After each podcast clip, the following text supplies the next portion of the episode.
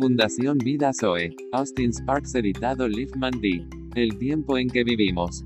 Vino luego a sus discípulos, y los halló durmiendo, y dijo a Pedro, así que no habéis podido velar conmigo una hora. Velad y orad para que no entréis en tentación, el espíritu a la verdad está dispuesto, pero la carne es débil. Mateo 26 en 40 al 41. Vigilad y guardadlos, hasta que Israel, Jerusalén, y la casa de Jehová puedan velar por el tiempo de su venida.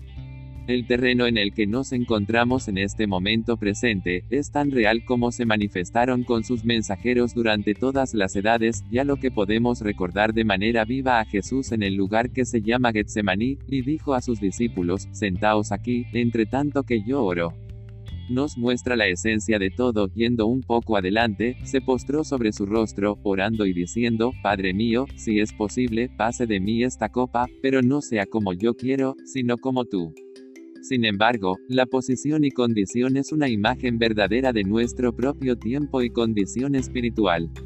Veamos las palabras de Jesús respecto a sus discípulos así como los profetas de Dios. Daniel propuso en su corazón no contaminarse con la porción de la comida del rey, ni con el vino que él bebía. Esdras, a todo el que haya quedado, en cualquier lugar.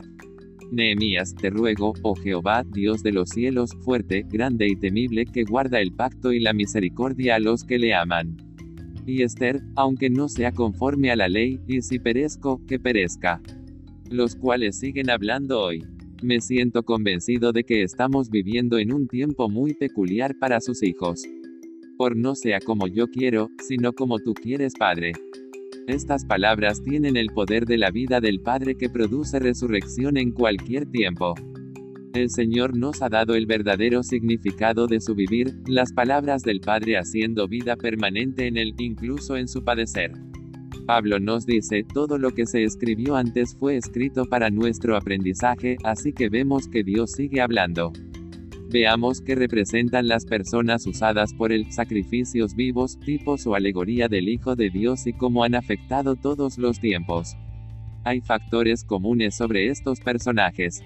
Vidas llenas de debilidad moldeadas por el Dios vivo.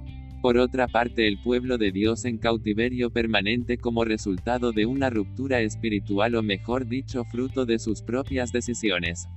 Sintomamos como un hecho establecido, que cuando alguno de los representantes del Dios vivo, es retirado, se produce un estado de cautiverio espiritual. La carga del corazón de Dios en su palabra viva, sus intereses, su nombre y su pueblo, su vida increada. Este es el factor común de la Santa Escritura. En general, hoy, necesitamos el pensamiento y la concepción plena del Señor Jesús dice y sigue diciendo todo el tiempo.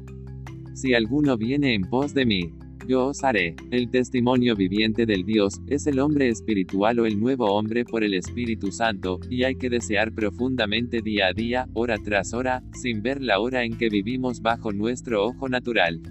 Sino, reconocer que otra vida está disponible el movimiento interior o espiritual del Señor para recrear para sí todo lo que está de acuerdo con su mente y corazón, respecto al propósito eterno de Dios.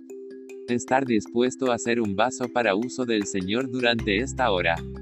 Es el movimiento de recuperación primero en algún hombre y luego como fruto de esa consagración. El Señor produce un compañero alineado al mismo objetivo, no es una predicación, es el esparcimiento de la misma vida de Dios, lo que el apóstol Pablo lo define en Romanos cuando dice, ustedes olivos silvestres sean injertados en el olivo cultivado el Señor Jesús.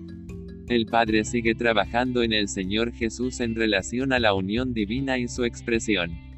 Esto lo hace posible el Espíritu Santo y su actividad que trae la soberanía de Dios para toda la creación, el nuevo hombre. Amén.